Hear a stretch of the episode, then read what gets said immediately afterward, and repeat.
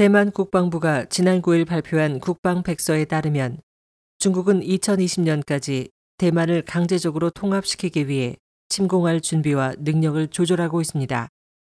백서는 중국군이 국내 제조 혹은 러시아로부터 수입한 무기와 원자력 잠수함, 그리고 스텔스 전투기와 대공 방어 미사일 등 6회 군용기 및 무기를 2020년까지 완비해 대만이 미국 등 동맹국으로부터 지원을 받더라도 시료 지배가 가능하게 될 것으로 예측했습니다.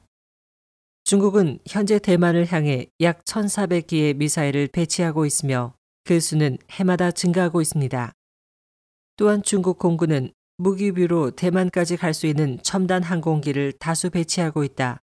이들은 대대만 지상과 상공 작전 수행에 중요한 역할을 한다고 말한 바 있습니다. 또 대만의 민관 네트워크 툴에 침입해 정보 공작을 수행하는 능력도 강화하고 있다고 밝혔습니다.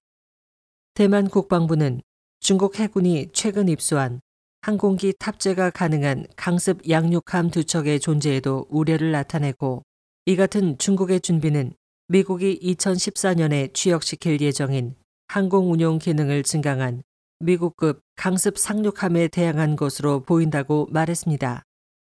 대만 국방부 청운평 전략국장은 이번 주 열린 기자회견에서 2020년은 중국이 대만을 제압하는 능력 증강까지 예상한 시간이라고 말했습니다.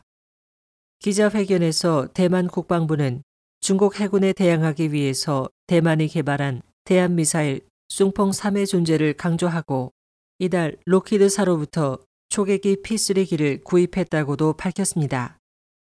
대만은 유일한 무기 공급국인 미국의 군사력을 의존하고 있습니다. 이달 초 미국 워싱턴에서 열린 미국 대만 방어회의에서 대만 국방장관 대리는 잠수함 구입 희망을 미국 측에 전했습니다. 지난 7월에도 F-35Z 전투기의 구입 의사를 전한 바 있습니다. 그러나 무기 공급에 대해 미국은 중국의 눈치를 보고 있습니다.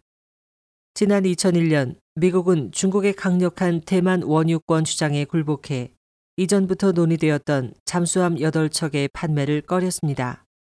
또 2011년에도 신형 F-16 전투기 구입을 희망한 대만에게 기존 항공기의 개조를 제안해 일부 미국 의원들로부터 반감을 산 바 있습니다.